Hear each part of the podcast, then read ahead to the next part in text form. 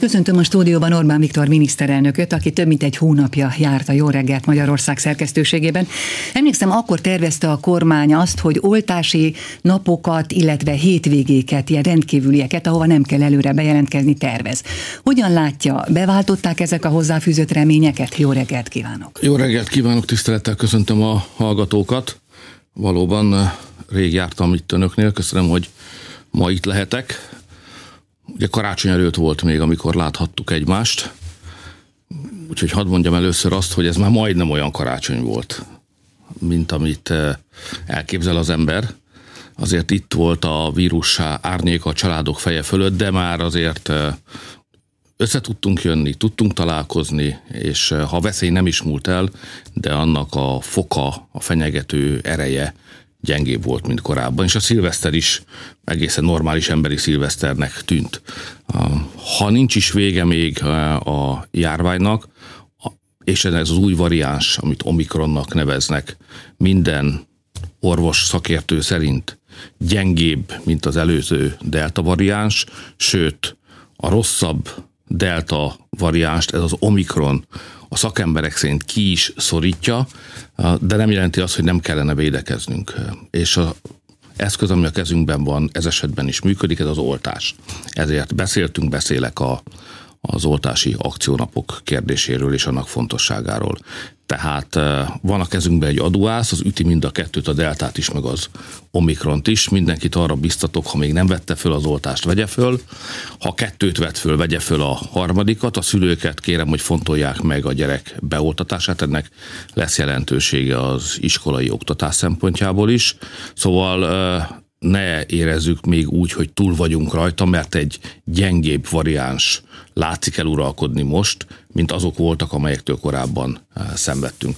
Az oltás napok tekintetében próbálok eh, pontosan fogalmazni, föl is eh, írta nekem az operatív törzs, hogy mi a,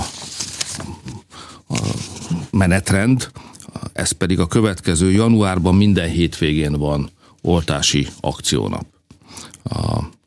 Csütörtökön, pénteken és szombaton lehet időpontfoglalás nélkül kérni az oltást a kórházi oltópontokon és a járásközponti szakrendelőkben. Azt mondja az operatív törzs, hogy csütörtökön és pénteken 14 és 18 óra között, szombaton pedig 10 és 18 óra között van erre lehetőség, és mindenkit kérünk, hogy kövesse a házi orvosának a az információit is, mert a házi orvosok is fognak tartani a helyi sajátosságoknak megfelelően valamelyik hétvégi napon a szokásos rendelésen túl egész napos oltást. Tehát az állam, a közigazgatás, az egészségügyi rendszer, az orvosok készen állnak arra, hogy mindenkit beoltsunk. Az operatív törzs ma reggeli jelentéséből azt is aláhúztam, hogy mennyi oltóanyagunk van, és Pfizerből van több mint két millió, Modernából pedig majdnem 700 ezer, tehát van elegendő modern vakcinánk is, hogy az oltási napokon jelentkezőknek az igényét ki tudjuk elégíteni. Talán még azt el kell mondanom, ha már karácsonyról beszélt, hogy mindenkinek köszönjük. Tehát köszönjük a határőröknek, a rendőröknek, a katonáknak, mert a migráció karácsonykor sem szűnt meg. Köszönjük a katasztrófa védelem munkatársainak, és köszönjük az orvosoknak, ápolóknak, egészségügyi dolgozóknak, hogy karácsony idején is mindenki tette a dolgát, nem otthon volt, sokan közülük nem otthon voltak, hanem szolgálták a többi ember biztonságát és egészségét. Ahogy telnek a napok, a hetek és a hónapok, februártól úgy tűnik, hogy változik az is, hogy kiszámít védeknek. Igen, azt mondta Gulyás Gergő nekem, hogy nagyon pontos legyek, mert ha az ember ebben hibázik, akkor az a káosz tud e, előidézni, ezért itt is, ha megengedi, a pontos szövegre kell támaszkodnom. Tehát Azért mások a szabályok, kezdjük talán ezzel, mint korábban voltak, mert ez a betegség ez gyorsabb lefolyású. És azt mondták nekünk a virológusok, a szakemberek, hogy ezért változtassunk, érdemes változtatni a járványügyi protokollon. Ráadásul Európában, ahol előrébb tart a dolog, tehát az Omikron gyorsabban vagy jobban elterjedt már, mint Magyarországon, ott is meghozták ezeket a döntéseket, tehát ezeket mások már kipróbálták, ezért biztonságban vagyunk, amikor Magyarországon követjük az előttünk járókat. A karanténnak a hossza az 10 napról 7 napra csökken, sőt 5 nap után, ha van egy pozitív teszt, akkor karanténból lehet Negatív szabadulni. teszt. Igen, tehát, rossz, tehát egy rossz teszt. Tehát ami azt mutatja, hogy az ember nem fertőzött. Igen, tehát, ja, olyan értelemben igen. igen. Tehát, tehát van egy fertőzött, van egy, egy tesztünk, amelyik azt mondja, hogy a tesztelt személy az nem fertőzött. Akkor öt nap után is ki tud jönni a karanténból. És az iskolákban is van egy változás.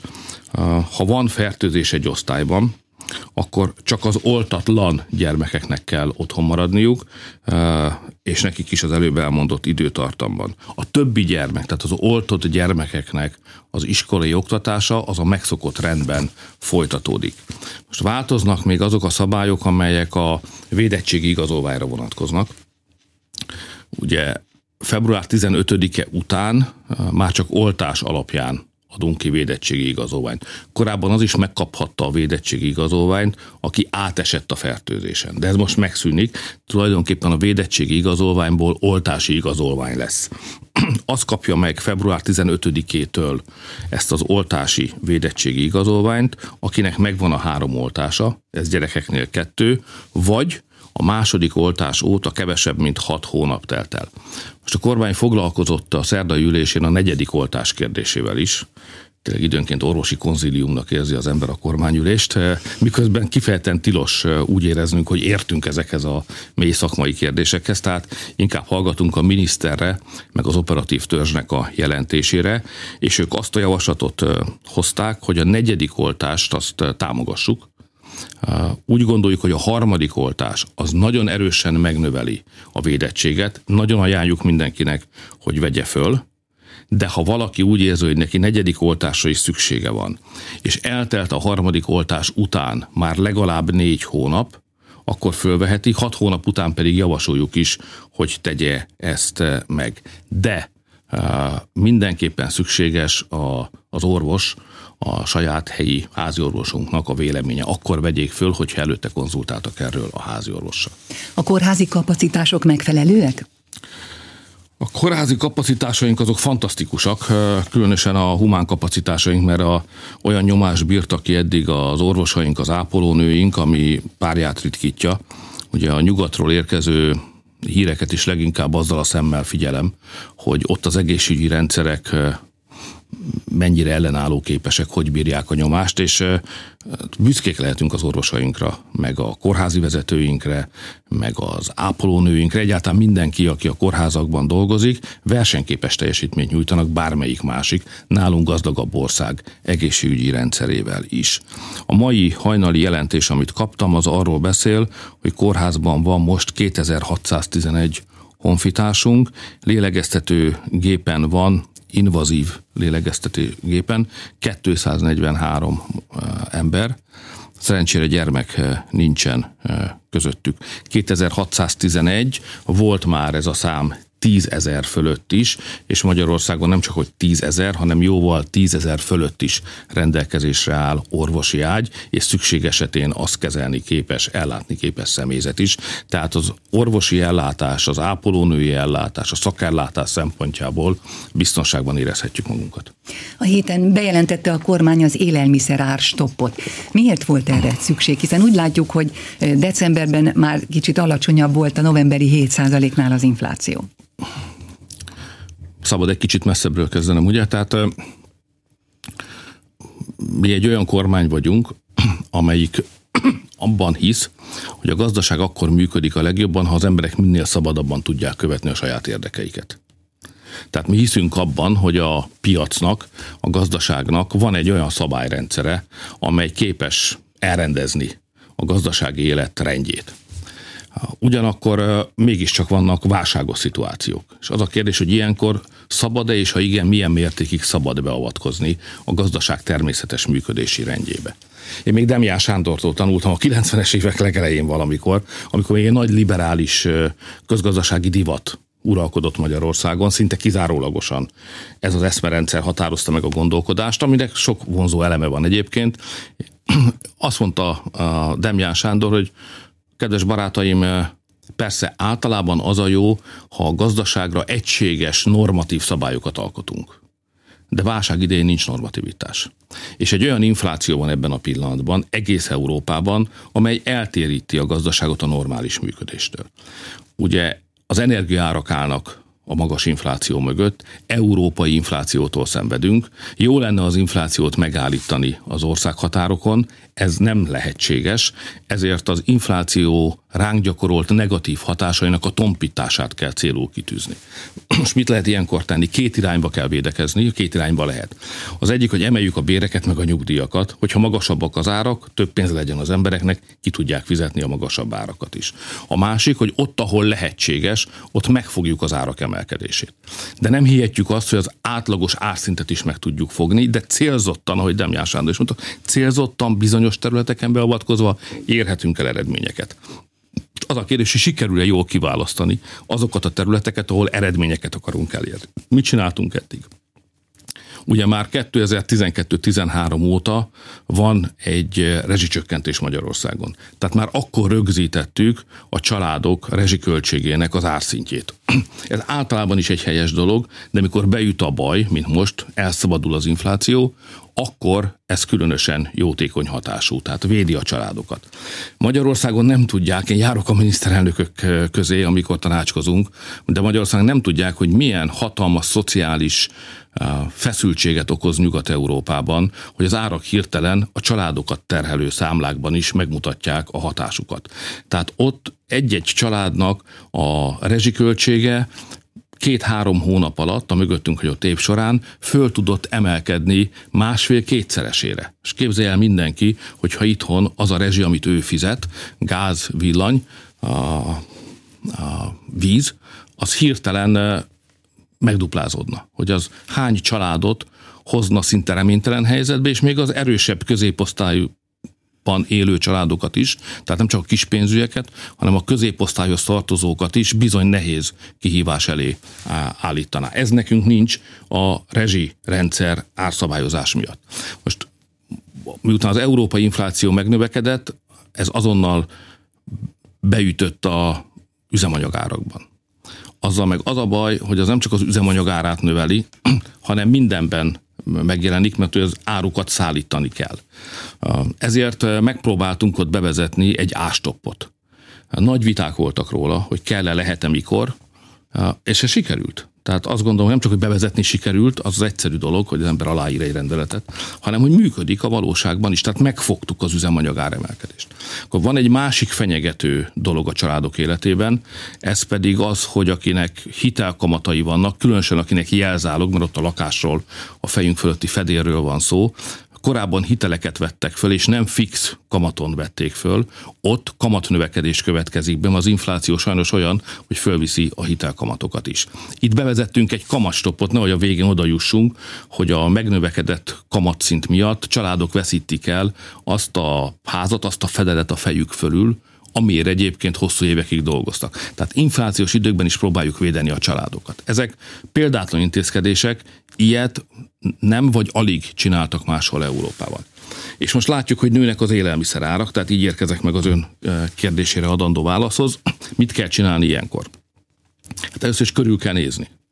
Mert nem szabad az embernek azt hinnie, hogy, a, hogy csak ő tudja a megoldást. Tanulni sosem szégyen, tehát meg kell nézni, mit csinálnak mások. És a szerbeknél találtam én novemberben egy rendkívül izgalmas dolgot, beszéltem is a Vucic elnök úrral.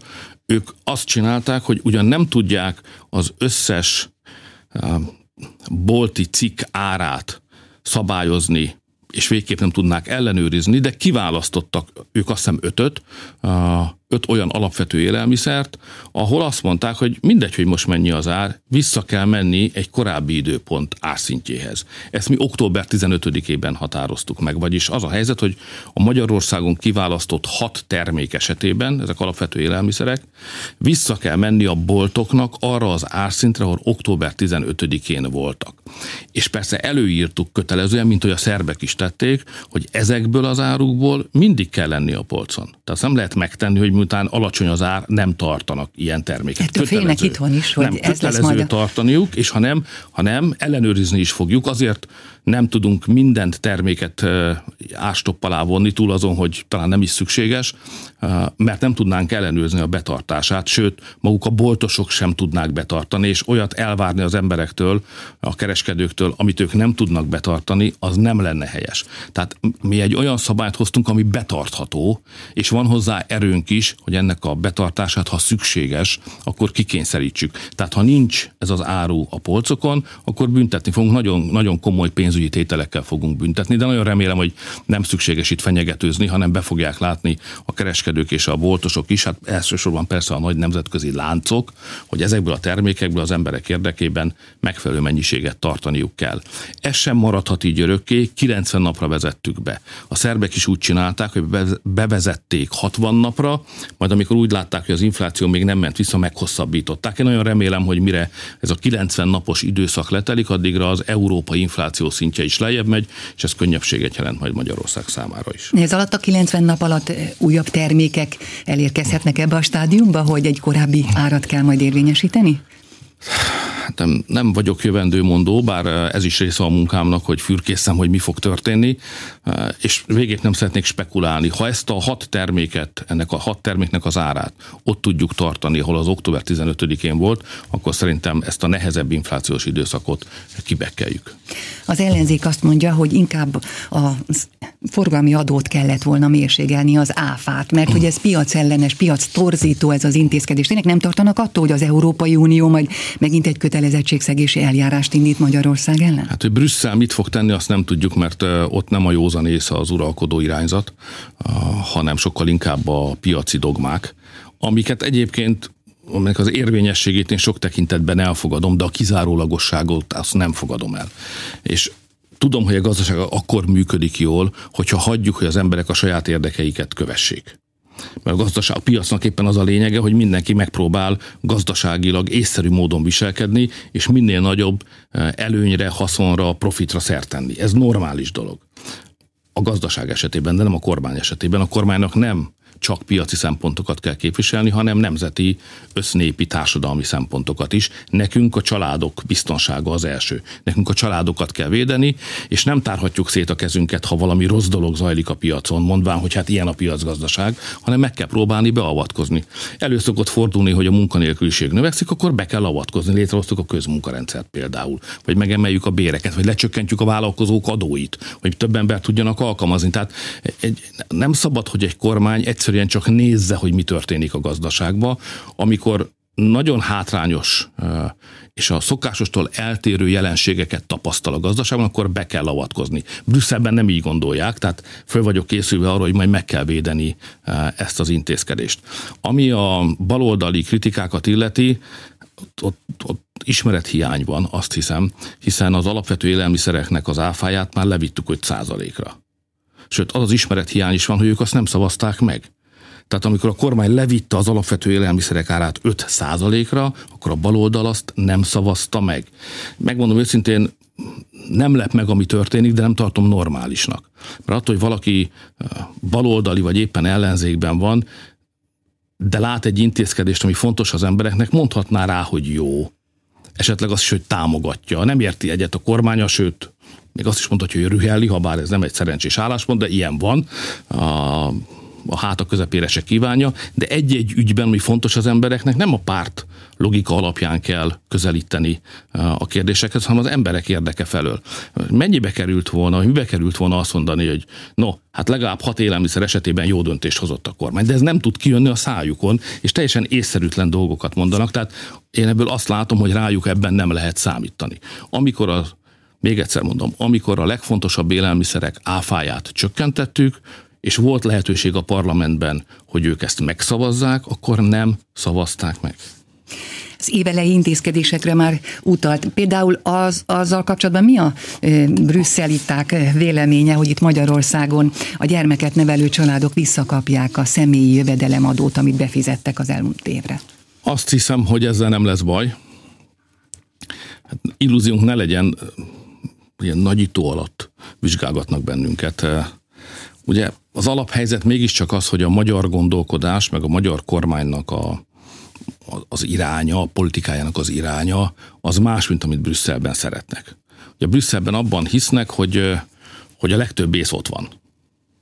Ugye ez nagyvárosokban gyakori, hogy azt gondolják, minél nagyobb egy város, annál több ész is van abban a városban. Ez logikusnak tűnik, de nem feltétlenül van így. A vidéki embereknek is lehet igazuk, meg a faluban élőknek, meg a kis településeken élőknek is lehet igazuk. Tehát egy adott település mérete és az ott rendelkezésre álló észmennyisége között nincs egyenes arány összefüggés, ezt falusi gyerekként is mondom. A saját magunk önbizalmát is alátámasztva. Tehát azt gondolják, hogy Brüsszel az mégiscsak egy birodalmi központ, Európa politikai fővárosa, a legtöbb tudás mégiscsak ott gyűlik össze, tehát gondolják ők, meg is mondhatják, hogy hol kinek mit kellene csinálni. A mi fölfogásunk nem ilyen, mi azt gondoljuk, hogy nagy különbség van Berlin és Budapest között, nagy különbség van egy francia középváros, meg egy magyar kistelepülés között, tehát hagyni kell, hogy mindenhol olyan döntések születessenek, ahol az élet természetes rendje szerint az logikus. Tehát azt gondolom, hogy lesznek támadások a családokat védő intézkedésünk miatt Brüsszelből, de ezeket ki tudjuk védeni, részben mert vannak európai jogszabályok, amelyek a mi jogainkat is garantálják, részben az elmúlt időszakban, tíz néhány évben a magyarok bebizonyították, hogy nem vagyunk gyávák, nem száll inunkba a bátorságunk, kiállunk a gátra és megvédjük a saját érdekeinket, itt is ez lesz majd. Kihirdette a köztársasági elnök, hogy április harmadikán lesznek az országgyűlési választások, és ugyanazon a napon lesz a népszavazás is a gyermekvédelmi kérdésekben, amelyeket ugye elfogadtak. Most éppen az Európa Tanács emberi jogi biztosa Dunja Miatovics adott ki egy közleményt tegnap, amelyben azt írja, hogy ez a népszavazás, ez nem jó, nem helyes, mert kirekeszti az LMBTQ csoportba tartozó embereket. Miért gondolja, hogy fontos egy ilyen népszavazás? A hölgyet ismerjük, most éppen ezt a pozíciót tölti be, de ő egy régi sorosista szereplője egyébként az európai politikának. Tehát amikor őt hallják, mondom a tisztelt rádióhallgatóknak, akkor képzeljék mögé Soros Györgyöt, tehát ő a, ő a nem magyar hangja, hiszem szerb hangja. De Soros, tényleg a médiatörvényt is támadta hát már 2011-ben, hát ugye? Ő van ránk állítva, tehát mondhatnám azt is, hogy a Sorosféle hadseregben ő az egyik ember, aki rá van állítva Magyarországra, és ha valami olyasmi történik, ami Soros Györgyéknek nem tetszik, akkor ez a hölgy szokott megszólalni. Minden tiszteletünk az övé, de sajnos azt kell mondanom, hogy gyakran beszél zöldségeket. Ez esetben is ez a helyzet. Ez a törvény ugyanis a gyermekvédelemről szól. Tehát Magyarország egy olyan ország, ahol a felnőtt emberek, miután felnőttek, és felelősséget tudnak vállalni a saját életükért, nem kell, hogy más vállaljon ezért felelősséget, a saját belátásuk szerint alakítják az életüket a törvények keretein belül. Például, hogy hogyan élnek, mi a szexuális szokásuk, irányultságuk, ez nem tartozik a kormányra, nem tartozik a politikára, talán még a szomszédjukra se, ez már persze kicsit nehezebb kérdés, de ez az ő dolguk. Tehát Magyarország egy szabad ország, ahol a, a felnőtt emberek szabadon választják meg az életformájukat. És ez jól van így, ezért harcoltunk a kommunizmus kommunizmus idején, hogy a kommunisták nem mondják meg nekünk, hogy hogyan kell élni, majd az emberek azt el fogják dönteni. Az, az most persze az életnek egy furcsa változása, hogy akik korábban kommunisták voltak, és megmondták nekünk, hogy hogy kell élni, azok most a mindenfajta törvényi szabályozás legádázabb ellenfelei, például a gyermekek védelmét szolgáló szabályokat se akarják elfogadni. De visszatérve a kiinduló ponthoz. A felnőttek az egy dolog. Ez a szabályrendszer és ez a népszavazás nem vonatkozik a felnőttekre. Ez arról szól, hogy mi van a gyerekeinkkel. És a gyerekeinket pedig meg kell védeni. Ez azt jelenti, hogy a szülőknek meg kell adni azt a, sőt, el kell ismerni, nem szükséges megadni, a természet erejénél fogva ez a jog a szülőknél van, hogy ők mondják meg, hogy hogyan akarják nevelni a gyermekeiket. Tehát vannak gyermekvédelmi törvényeink, amelyek eh, a gyermekeink biztonságát garantálják, és vannak szabályok, amelyek a szülőknek garantálják azt a jogot, hogy a gyermekek nevelése fölött ők rendelkezzenek. Különösen, hogyha a gyermek olyan érzékeny eh, nevelési kérdéséről van szó, mint a szexuális nevelés kérdése. És itt most mindegy, hogy homo vagy hetero, a szexuális nevelés kérdésében a szülőnek kell eldöntenie, hogy milyen ütemben, mikor, hogyan, milyen szavakkal, milyen kifejezésekkel, milyen formában vezeti be a saját gyermekét az ember életnek ebbe az egyébként rendkívül bonyolult világába. És pont a gyermek érzékeny időszakában kell ezt megtenni, ott mindenki emlékszik a saját gyerekkorára, nekünk se volt egyszerű, 14 és 18 18 éves korunk között átmenni gyerekből, felnőttbe, fiúból, férfiba, az egy bonyolult világot, és ott, ott szükségünk van a szülőknek a támaszára és segítségére. Ezt nem adhatja át a szülő, nem veheti el tőle az iskola, és nem mondhatja azt, hogy olyan előadásokat, prezentációkat, propagandát állít szemben a gyerekeinkkel, amelyre a gyerekeink vagy nincsenek fölkészülve, vagy mi, mint szülők nem is értünk vele egyet. És ez a, tör, ez a népszavazás arról szól, hogy a szülőknek ezt a jogát megvédjük. Ez egy gyermekvédelmi törvény. Ilyet a gyermekvédelmi törvényt védő népszavazás. Annál is inkább, mert egyre több hír lát napvilágot, ami arról tudósít bennünket, hogy bizony több középiskolában is, Budapesten is, közel Budapesthez is beférkőzött már ez a propaganda, és a szülők tudta nélkül volt például Legutóbb erről hallottunk, egy transvestita tartott előadást a gyerekeknek. Hát ez is fontos, hogy az pedofilia törvénynek is nevezik nem ok nélkül, hogy itt azért két dolog között különbséget tegyünk. Tehát van az a jelenség, amikor a gyerekeink ki vannak téve szexuális ragadozóknak.